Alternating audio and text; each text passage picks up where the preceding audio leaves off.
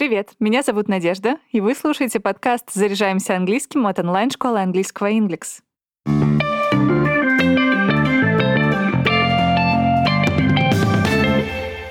Выразить чувство на английском бывает сложно. Причин может быть много. От волнения до нехватки словарного запаса. Еще говорить о личном хочется в свободной форме, не обременяя себя рамками формального языка. Поэтому сегодня разберем разговорные слова и фразы, которыми носители выражают любовь, радость, благодарность, спокойствие, грусть, страх, раздражение и злость.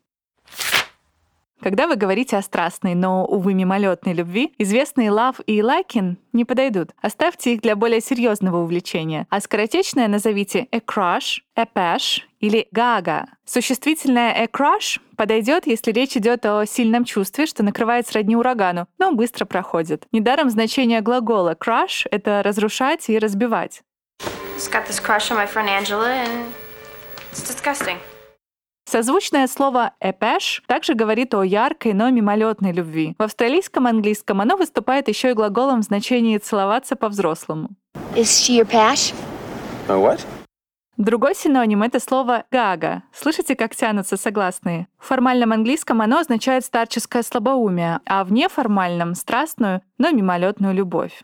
Well, if by gaga you mean do I like her? Yeah. Человека в хорошем настроении или довольного собой носители назовут a happy camper, дословно «счастливый турист». Jack, I may be going out on a limb here, but you don't seem like a happy camper.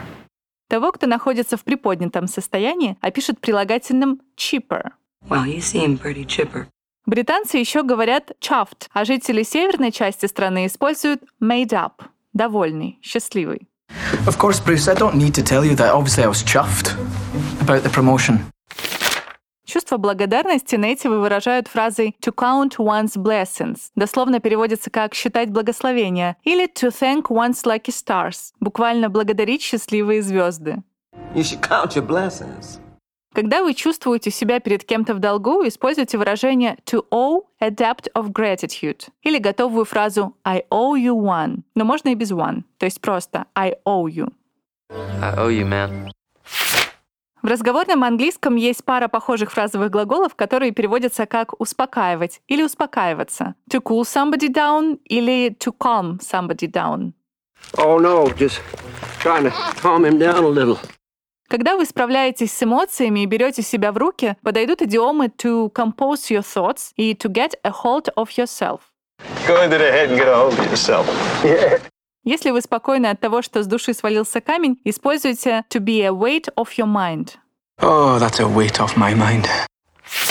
Состояние подавленности и грусти в разговорном английском передают слова blue и glum. Первое означает унылый, второе — мрачный и угрюмый.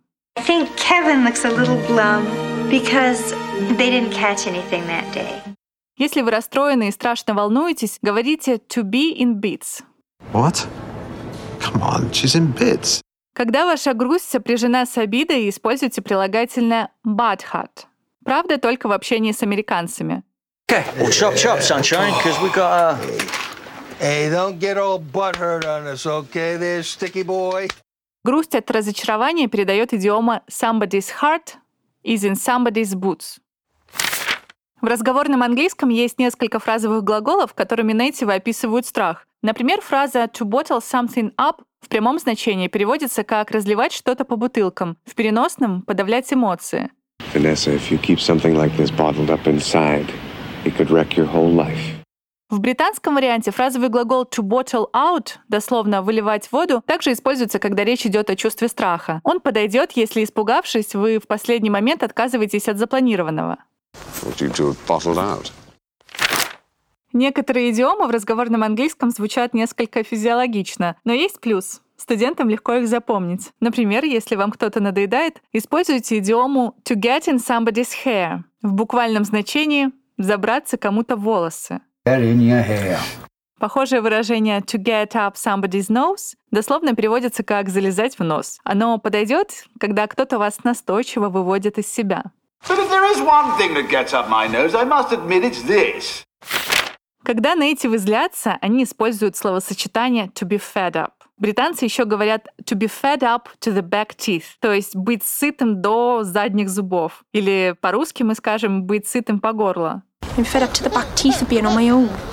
Если вы вне себя от ярости, про вас скажут fit to be tied, где глагол to tie означает связывать. То есть человек настолько злой, что его пора бы уже связать. Oh boy, was that lady ever fit to be tied.